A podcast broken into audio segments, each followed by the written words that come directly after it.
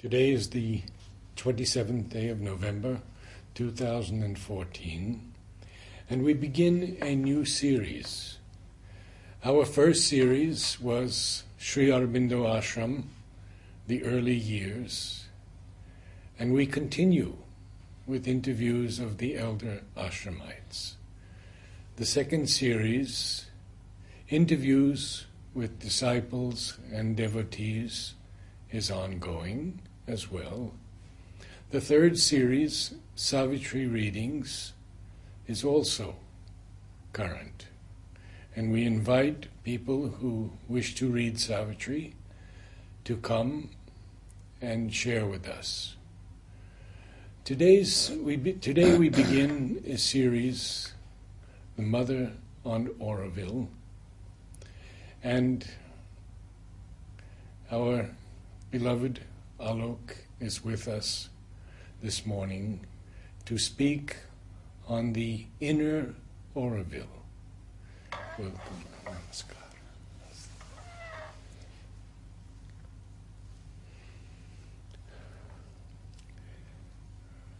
I think uh, the need for this subject comes up because very often we as human beings have a tendency to get too much tied to the external forms of forms and names of an institution and forget the inner reality.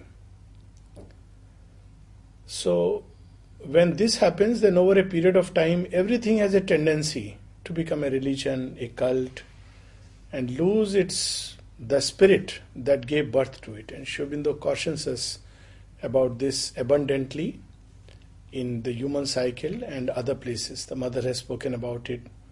One can literally make even a religion out of no religion. So, this human mind, it's not, uh, that's how we are. We like to hold on to something very external. And the other side of this is that if things at the external level or the outer plane are not um, up to what we think they should be, to start with our own ideas are very often thoughts of ignorance, which we uh, we we think these candle lights are sunlights, but nevertheless, we get distraught. We begin to lose hope, and we wonder what we should do or should not do, whether there is any truth at all, because human mind begins to uh, look into the depths through the surface, and therefore what it sees is very vague hints and small glimpses, and not the real thing. Whereas the true vision has to be from within outwards, from above downwards. It's like a top down view and the within outward view. So, from that point of view, when we look at ashram itself and Auroville, we see a very interesting thing between the ashram and the Auroville. The ashram, it seems, as it were, has been an effort, initially at least, at creating the ground for precipitating the Gnostic individuals. And that's how the mother speaks of it that uh, for a long time everybody was an individual, cocooned, and humanity, representative humanity, was being prepared to grow into the Gnostic consciousness, the supramental consciousness, truth consciousness. And a point of time came after the supramental descent when the mother says, Now we can take the next part of the work and take this work to another level. That not just Gnostic individuals scattered here and there, but a Gnostic community. So that's her first declaration openly about a Gnostic community is post 1956, when in 1958 or so, or perhaps 59, she speaks in one of her conversations in the ashram, so it has to be 58, yes. because it was the last one she says that there has to be now the need is being felt for a truly a communal life, not the communal life which uh, where people experience where they are all living within the same community, but are more or less isolated individuals. But a true communal life where the mother says each one carries within him the consciousness of the all, and uh, thereby each one is not just connected with all superficially, but in the very depths. he holds all together. So it's it's a very unique. Um, it's no more just that an individual is representative of his type. That is one kind of extension of the collective consciousness, individual into the collective. But there is another extension, as it were, wherein each individual carries within himself all and embraces all. And therefore, though he is an individual and his individuality is very much there, but there is simultaneously within him also a kind of connection with the all which is much deeper, at a much deeper level. And there, for the first time, she declares that now uh, that is the need for uh, our collective meditations in the playground. So that's how she started. That now the meditations, uh, collective meditation in the playground, where she says, I am mixing everybody's consciousness uh, so that everyone can come together and rise together. So it was a very unique uh, experiment. It, its flip side was that individuals began to feel as if some of them who had really done uh, genuine, sincere sadhana, that suddenly as if the general consciousness has come down. But in fact, the general consciousness was going up. But the individual consciousness felt a kind of letdown because they were sharing now. It's no more their own. Whatever they gain, everybody shares. And this was true at an outer level, but it became a inner truth because actually it starts from an inner truth, and that's where we need to touch upon that what we call as Auroville is an inner reality. It is independent of all external creation. Just as we can also say that human unity is an inner reality, whether we like it or not, whatever way, you know, whatever differences which have come up through evolutionary process, and that is very important because nature loves to create diversity in oneness.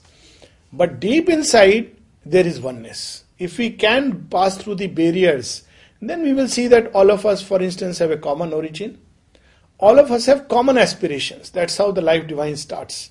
Human aspiration ends with divine life. If we look into our aspirations, all of us, regardless of language, custom, education, literacy, differences of time and space, those human beings who moved in the forest, the forest dwellers and the cave dwellers, um, maybe a million years back. Of course, modern science is uh, probably a little more conservative, 50,000 years back. Or the modern dwellers in the um, cave, city caves, where you know we have houses which are like caves the basic aspiration is the same freedom, light, truth, bliss, love, the sense of a secret immortality. So, this truth dwells within every human heart, and everyone aspires for the same truth.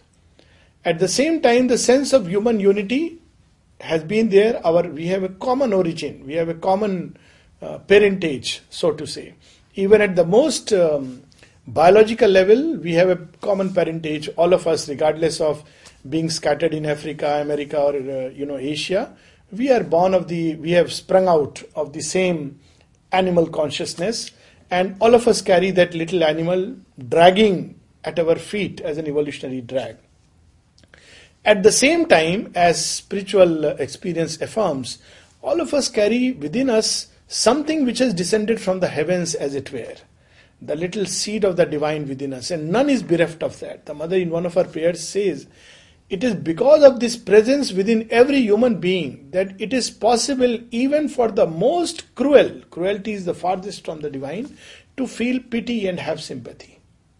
Even the cruelest of human beings has a moment where he expresses, you know, the famous story about Hitler, which is well known, that how much he was attached to perhaps his cat and of course, he loved someone and loved with such a passion and so much.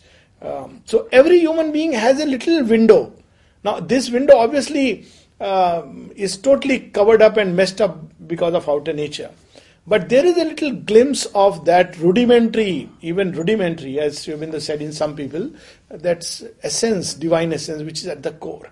There was a story of the Buddha. Yes. And the man who was so evil. Yes, Angulimal who was chopping. There's so many stories like that in Indian thought. One of them is the story of Angulimal, who was um, cutting, you know, people, and then their finger he would wear a garland, yeah. boasting about it. I mean, much worse than perhaps the ISIS people. And yet, when he comes face to face with Buddha, he undergoes a conversion. And Buddha uh, renames it as Anand. Look at the, you know, the man who is a killer, a butcher, cruelty, takes joy in cruelty. Yet he can bring within himself uh, the delight of existence and harbor it. So, this, the, the beauty of this creation is, and what gives it hope, is not the outer world and the appearance as we see it. The hope comes because hidden within it is the divine consciousness. And in the divine consciousness, all are one. Mother at one place says, the world is an objectivization of the Supreme. Now, so when he objectivizes, many, many space time continuums are created, and those worlds which are closest to the original divine vibration, they always remember the sense of oneness. Beautifully described in Savitri in House of the Spirit and the New Creation. It's Auroville, but the inner Auroville, the true Auroville. And as it comes further and further away, the energies multiply and they begin to clash with each other and they begin to uh, precipitate into a chaotic struggle. Just as if we go further up and up, the atmosphere becomes subtler and rarer.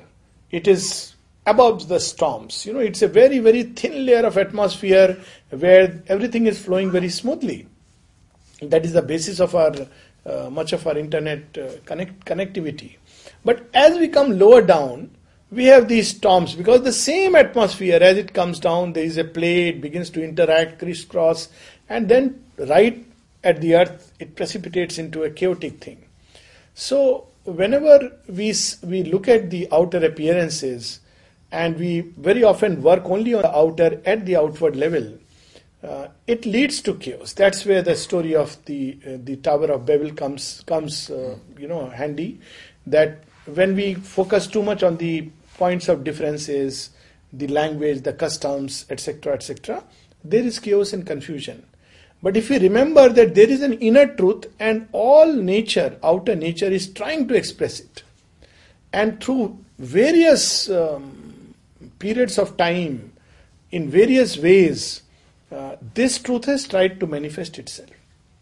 Now, even if the world were destroyed, even if outwardly the form and name of a particular type is destroyed, a particular effort is destroyed, the inner truth is never destroyed. Now, that's the saving grace for humanity.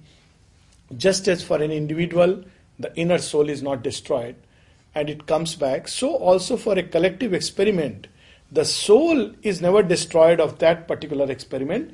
It will take new form and new shape in times to come. Now, here we see something very interesting coming in. To start with, um, this inner truth is not only not destroyed, with each bouncing back, it grows and evolves. It has learned from the experience and the experiment. So, I look at it like this that just as an individual who does yoga or sadhana or an effort at self exceeding, to put it very simply and perhaps more accurately, uh, when he comes back again, even though he has to start apparently afresh, yet the memory of his past experience resides within him. And it, it, is, it will now work out the same process much faster and in a much more surer way. Now, Sri speaks even about the collective experiment of humanity. In synthesis, he says that the way that science is progressing and the human mind is moving at an accelerated pace, some wonder why this is happening. But there is another reason to it that we carry within us the memory of a previous bygone era which had collapsed into a pralaya. And that's why, because the memory is there, it is rapidly being rediscovered. So it's not a discovery, it's a rediscovery. Many of the modern inventions are a rediscovery. They were already there, and we have that in the movie Planet of the Apes, which, you know, kind of presages it that we have had such developments and we destroyed ourselves. So, at one level, we are hopefully wiser. It's bound to be that whenever we are engaging in a new collective experiment of this kind, what today we call as Auroville, we have done this earlier. In Gnostic communities? Gnostic communities. In, in the Sun Temple by Queen Hatshepsut, in many places, maybe in the Mayan civilization, we don't know, not everything is documented, but such efforts have been there. And humanity is definitely grown wiser because the collective soul has grown. Now, the another another reason why we we can believe that humanity has grown wiser is because this is the time when for the first time this experiment is being conducted directly under the supervision of the supernature normally nature picks up the seed of an idea of truth what Sri calls as the real idea which is in the supermind it picks up and it tries to replicate it. It's like an artist who is trying to replicate. You know, we just saw some beautiful pictures. Now, you know, there are beautiful pictures, replications of, you know, what uh, and the mother look like. And there are some very crude pictures, but they are all attempts to replicate an inner reality. Sri and the mother are in inner reality, and even the, their very body was not able to. And the mother speaks about it that you know this body is a limitation and yet, to an extent, the whole effort was that even physical matter is able to bring out that inner reality of the mother and Sri This is what they tried, uh, and um, I'm sure they succeeded in their own way. Whether we have eyes uh, or we develop it over a period of time, that's a different question. So, same way, every effort of humanity um, or nature has been to pick up a seed idea of a collective unity and manifest it. Now, there are some crude ways to manifest it, for instance, religious groupings. That's also a way to manifest human unity. But unfortunately, where the problem comes, my religion and me alone. So, individual ego becomes a collective ego. And the ego, individual and collective, becomes a big barrier to this manifestation. Just as the individual ego becomes a barrier to manifest the soul impulsion because the ego always has preferences, wants things this way, that way, and therefore comes in the way of a direct and pure soul manifestation. There's a very nice little story which, uh, you know, mm, uh, um, I was watching the other day. This, you know, in, in our, um, uh, in Puranic legends, Kartikeya represents the psychic beings. Sri Aurobindo has spoken about it, the inner fire. And once he has to fight a battle where his own uh, maternal uncle is poised on the other side and he fights with a total detachment just as his kartavyam karma and he kills him but after that when he hears his own grandmother weep and feel sorry and miserable he is also filled with anguish and he goes to shiva and say when i did the deed it was so beautiful i had no such thoughts but what happens later? Why am I filled with this sense of remorse? So Shiva says something very beautiful. He says, you know, when you did the deed, you were detached. But you could not detach yourself from the consequences that followed. It's something very amazing that it is not enough to remain detached during the deed, but we have to be detached from the consequences that are going to follow. There are a lot of people who come in a state of inner detachment and genuine aspirations towards the divine. But it has repercussions. It has repercussions on family, it has repercussions on surroundings, the society, and they're not able to take those repercussions. So, this is a very complex movement that inner truth tries to manifest, but the ego comes in the way. Now, why we are not able to detach? Because the ego prefers certain things. Oh, by my actions, some people should be happy, some nobody should be sad, etc., etc. So, same thing happens with a collective realization that the big barrier that comes in the way is not just the individual ego but the collective ego. The ego of being belonging to a certain race, to a certain country, to a certain nationality, to a certain way of looking at life, to a certain um, way of thought. And if you really look at it, one of the some of the first fight that took place within Auroville was basically this. This at its root, it was this that people couldn't understand each other's way of living, each other's way of thinking and uh, they fought because each one thought his way is right and things should be in a certain way and the other person thought no my way is right each one understood freedom in their own way just like the tower of babel and therefore they would come to mother and uh, when we look at mother's answer they are very very beautiful um, she gives space to everyone at the same time makes it very clear you know that what she wants so all of these things we will cover. Yes, uh, in the coming months. You must have from uh, mother's writings. Yes, you must have. I'm sure uh, experienced these things firsthand. But if we really look at the core of that uh, struggle, the fight, one of the th- main chief causes was that the groups which came, they didn't understand each other. They were so different, so diverse, and people lost hope. Whereas Sri Aurobindo would tell us that it is the method of nature that it starts with a discordant note and ends with a greater harmony. So it had to start that way. What else you expecting? And I feel because of that great event which took place in 1968, the effort of the inner truth of Auroville, it started manifesting upon earth. And what we call today as acculturation or transcultural movement, so called globalization, which has whatever the flip downside, but also its other side, I think is a result of Auroville. We, we may not see it directly in Auroville. Again, very often people wonder because world over people see progress for instance, in coming together of communities. And they wonder why things are not so good where the experiment is going on, whether it be ashram or Auroville, anywhere.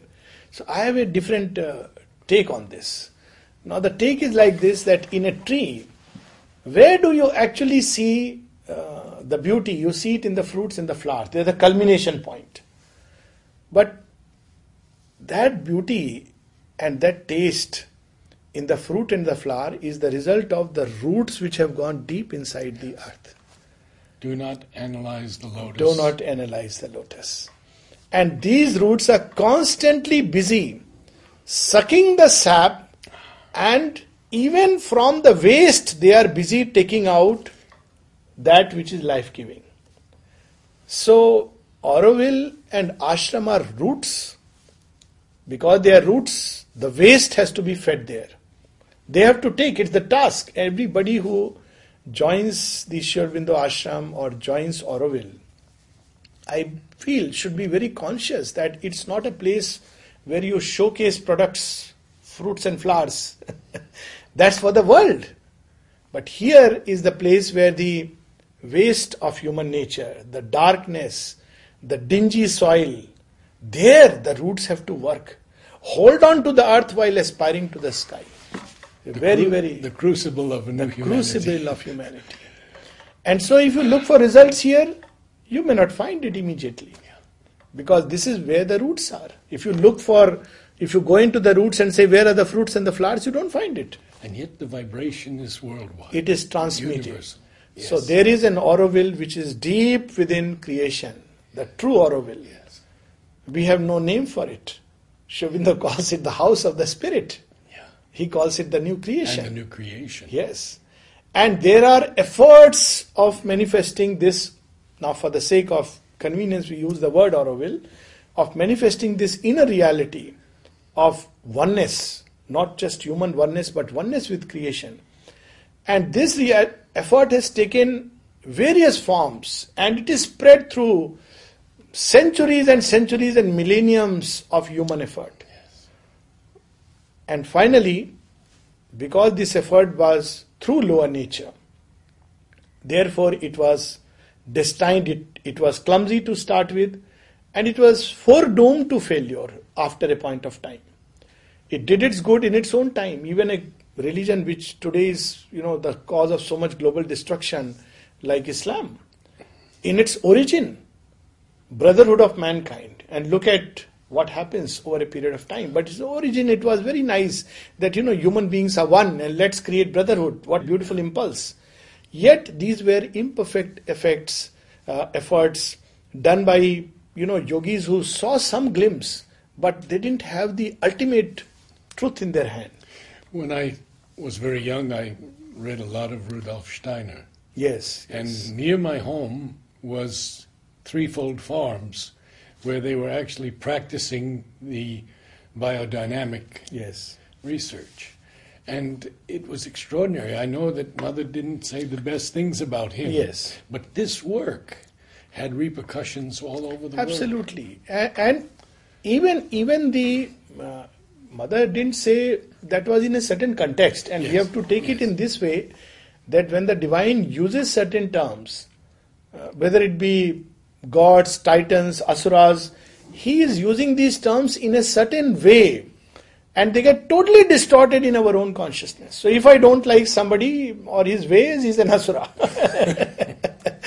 so, uh, or if I find somebody very goody goody, good mannered, very good in speech, we say he's a god. Now, you know, this is our, our distortion. But actually, in the original sense, when Sri Aurobindo was asked, and he said, um, in the supramental state, the suras and the asuras are not opponents of each other. They represent the two side of the one reality, and this is there even in Savitri. Yes. And we should read it someday where yes. Aurobindo says, the left and the right hand of the body of God. Yeah. So one representing knowledge and the other force. But it is later on in the Puranas that we see suras as representing the bright and asuras, opposites. But in, in the supramental state, they are not opposites, but complementary uh, modes of the one. And they are both necessary for the manifestation. Now, each one of these, when it comes into the lower manifestation, obviously receives the reality and tries to project it crudely. I think there's been so many efforts, but they are all ignorant efforts. And here the beauty and the saving grace and the uniqueness of the effort of Auroville, because very often people ask, so so what? Many efforts have been done. Even Sikhism there is an effort. So one more effort and foredoomed to failure.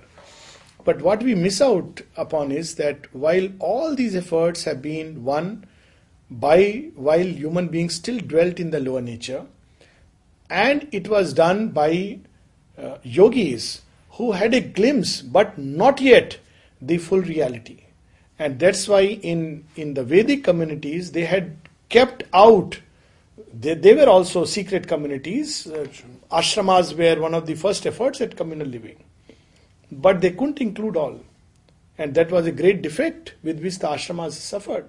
Not only they couldn't include all, it was open only for some elite group of humanity. Especially initiates. Initiates. And who were the initiates? The Brahmins and the Kshatriyas. The Vaishyas and others had no entry because, of course, the logic was that they are not yet ready for this initiation and there would be chaos. And there's so many you know unless you are ready and uh, you get into a greater reality there is chaos. There is another interesting story about it. And yesterday only i was recalling this story in the sports ground. Such a beautiful atmosphere and you know uh, everybody was rejoicing that look what mother has created and no doubt about it and then this story came to my mind that once the the titans go to shiva and say why why you know everyone is partial against us so they are all partial in favor of the gods. Why can't we also live in Swarga, heaven? So Shiva says, Okay, you want to live in heaven? Yes. So it's very simple. I am going to create a special formation. And he creates a special Shivling. And he says, If you offer milk, you can go straight into heaven. He says, As simple. He says, Yes. Anything else you have to do? Nothing. You just chant Om Namah Shiva and that's enough. Now, all the gods suddenly feel very insecure because they, they know if Shiva is created, it will happen. And sure enough, all these titans just do this and start walking and they're rejoicing. And the mother of the titans, Diti, comes and says, I knew that you are Ashutosh, the giver of all boons. And uh, today I know for sure that you are the most impartial God ever. So he gives her hint that wait a sec, the final act is not yet over and the divine is always impartial, but you don't understand his ways. So this is okay, let's see. Now, as they go, two things happen. Suddenly, those beings of heaven they become very insecure. What's going to happen?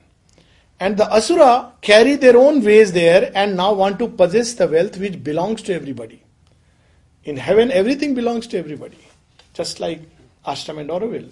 But here, uh, they feel no no what if tomorrow so they go to an extreme extent and some but some group of them actually ends up stealing kamdhenu the giver of all boons so they say let's keep this cow with her, us and we will become the most powerful and eventually there is a downfall the story follows and they are out and then shiva gives this inner truth very beautifully you know heaven and hell are within us that the true um, and if this inner reality is not realized, if we try outwardly, ignorantly, it will not work out.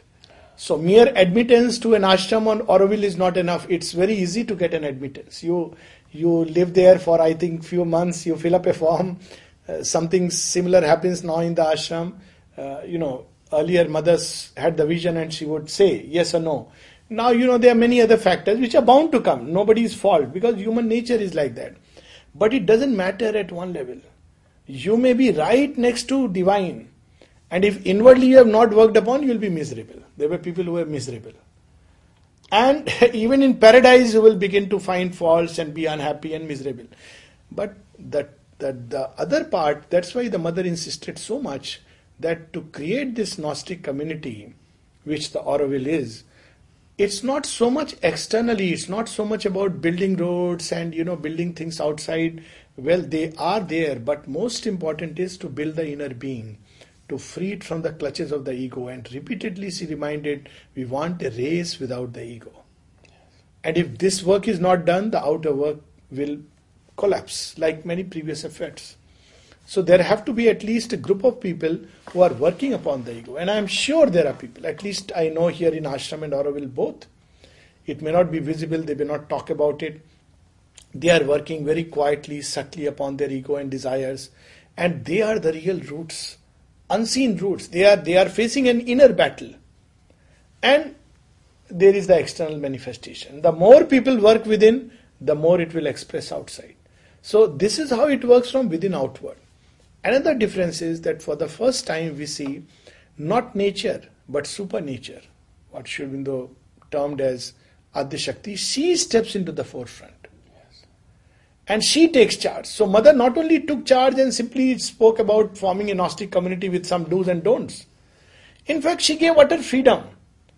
And she allowed, she gave a kind of a plan in great detail, allowing humanity to execute it naturally they will have their own limitation, but to work it out through a process of time. So this is a big difference because this time at the material level and at every level, uh, it is the Divine Mother herself who has stepped out and not just ignorant nature and from behind the veil the working is going on. And the third and most important factor, and that's where we see the difference even in the Vedic efforts and today's efforts, that we have the supramental truth consciousness. Yes. And that was not available. So all these efforts were foredoomed to failure, yet they were necessary to keep the ball moving. In a relay race, who wins? At one level, we may say the last man who ran, but actually everybody wins even though they stopped. So it's the whole collective effort of mankind which finds culmination in Auroville. And um, uh, most importantly, and that's something very, very unique about Mother and Sri Aurobindo and very difficult for many persons to understand. This time, they have included in their in, in their great uh, supramental boat, the Noah's Ark, uh, every specimen of humanity.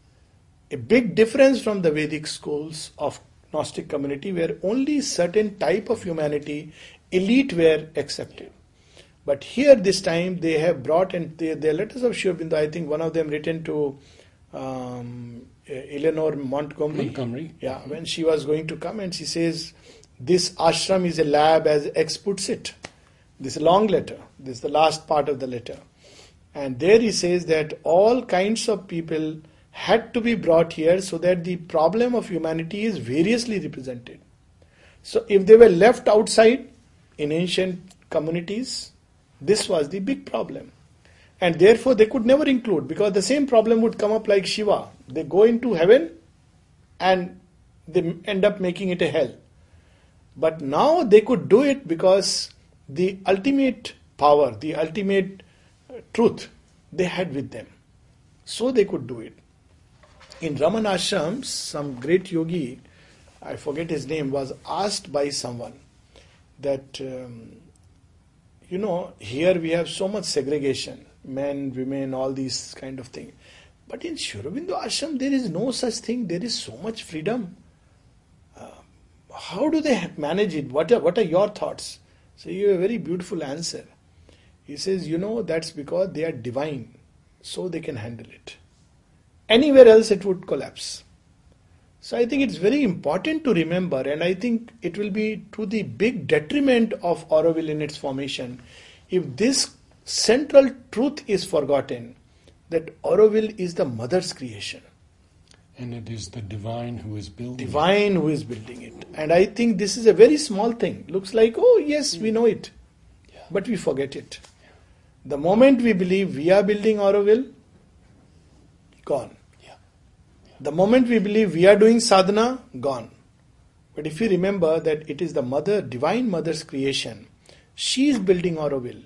And it doesn't matter how many efforts, how many things come up, come and go, she will build it because she is bound to realize.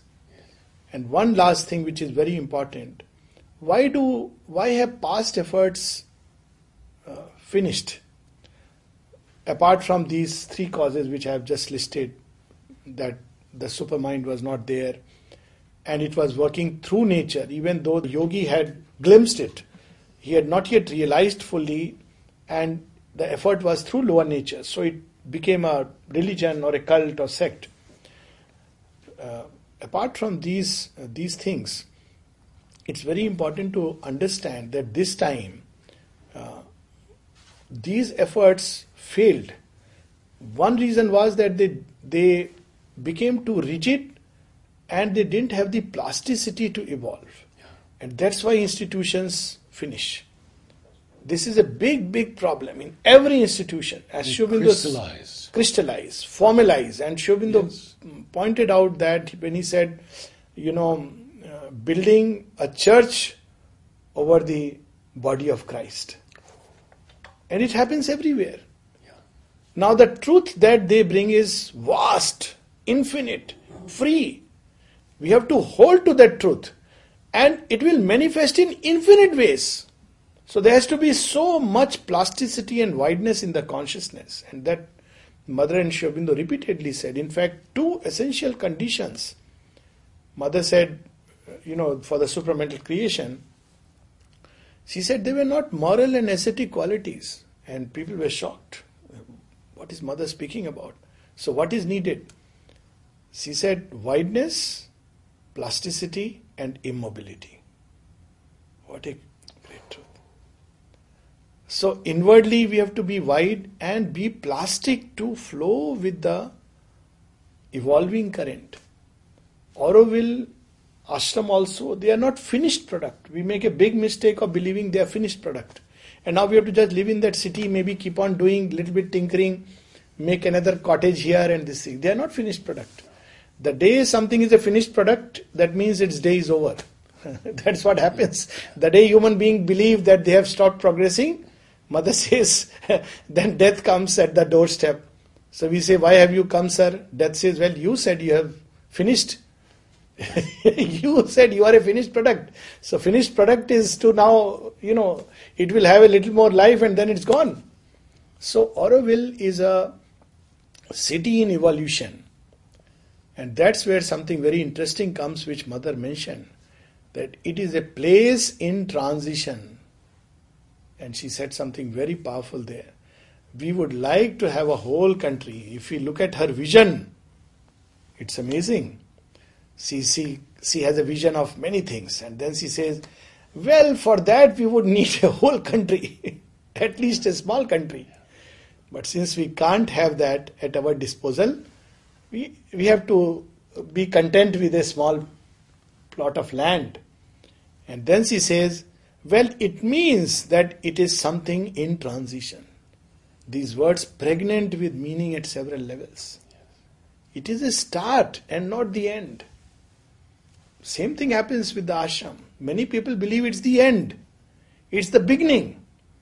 A small beginning, a camp of God pitched in human time and a palace has to and a palace with orchards and gardens it has to spring up so this auroville is the first effort at manifesting the inner truth by the divine mother herself and now this auroville is no more confined only to a geographical space and time it is spread everywhere and lives in the heart of humanity wherever there is an aspiration towards unity and oneness. Not just human unity, because that can become another collective ego, but oneness with creation, connectedness with everything. That concept is also coming up. Wherever human beings look to the beyond and aspire for becoming more and more its channels, instruments, something greater, something higher, something more beautiful. Wherever there is an effort at humanity towards self exceeding, there Auroville exists. And there Auroville is manifesting.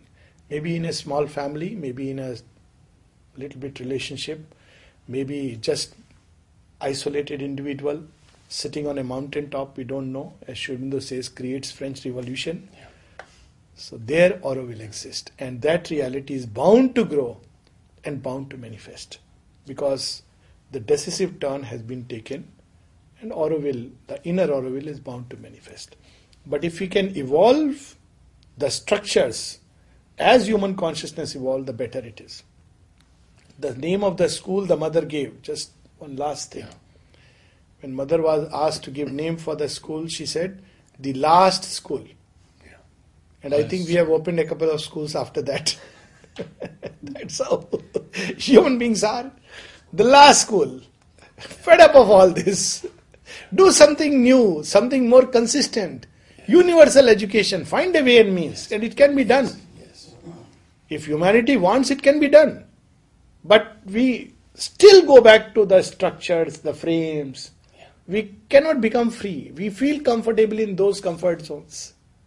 And I think to step out of the ego is to step out of all these comfort zones, individually and collectively, in which we entrench ourselves. And to end with what Nolini once said that there is an inner ashram and there is an outer ashram. And there are some who are part of the inner ashram but not necessarily in the outer ashram. And vice versa. We know Mother spoke about the supramental boat. Yes. And she said, Some of them I recognize who are here. And there are some whom outwardly she is not she does not know. But they are there, obviously they were there in the boat. So we may equally say that merely being a resident of Auroville or ashram is not the real thing. the real thing is to carry Auroville and ashram inside the heart, and then wherever we go, the ashram and Auroville will be there. I think these are just some thoughts thought of sharing. We are now going to read the Charter of Auroville in English, Sanskrit, and Russian. And in this series in the future, hopefully we'll cover all of the 16 languages that were read February 28th, 1968. 28 to 1968, Auroville Charter. Auroville belongs to nobody in particular. Auroville belongs to humanity as a whole. But to live in Auroville, one must be the willing servitor of the divine consciousness. Auroville will be the place of an unending education, of constant progress, and a youth that never ages. Auroville wants to be the bridge between the past and the future, taking advantage of all discoveries from without and from within. Auroville will boldly spring toward future realizations. Auroville will be a site of material and spiritual researches for a living embodiment of an actual human unity, the Mother.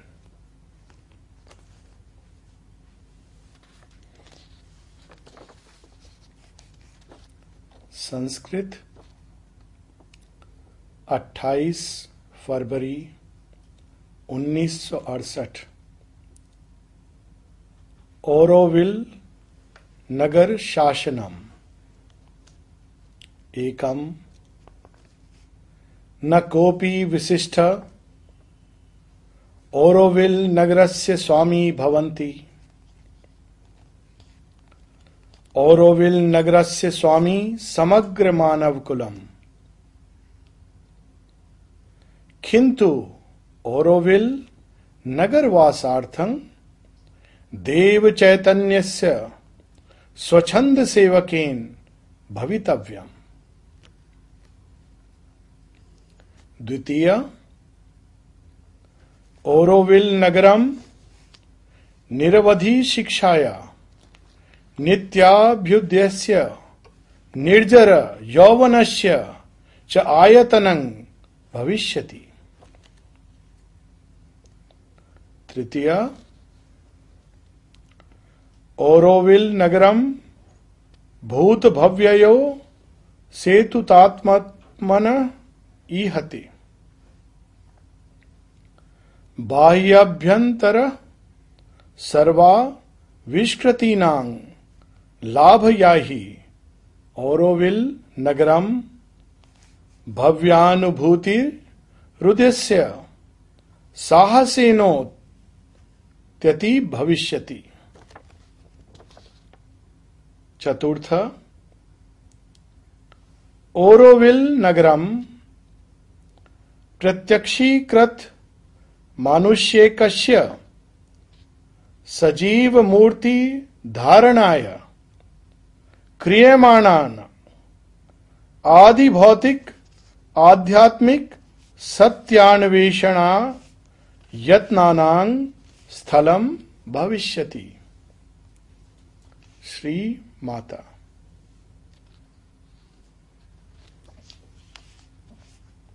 Хартия Ауравиля Ауравиль не принадлежит никому в частности. Ауравиль принадлежит всему человечеству в целом. Но чтобы жить в Ауравиле, нужно быть добровольным служителем божественного сознания.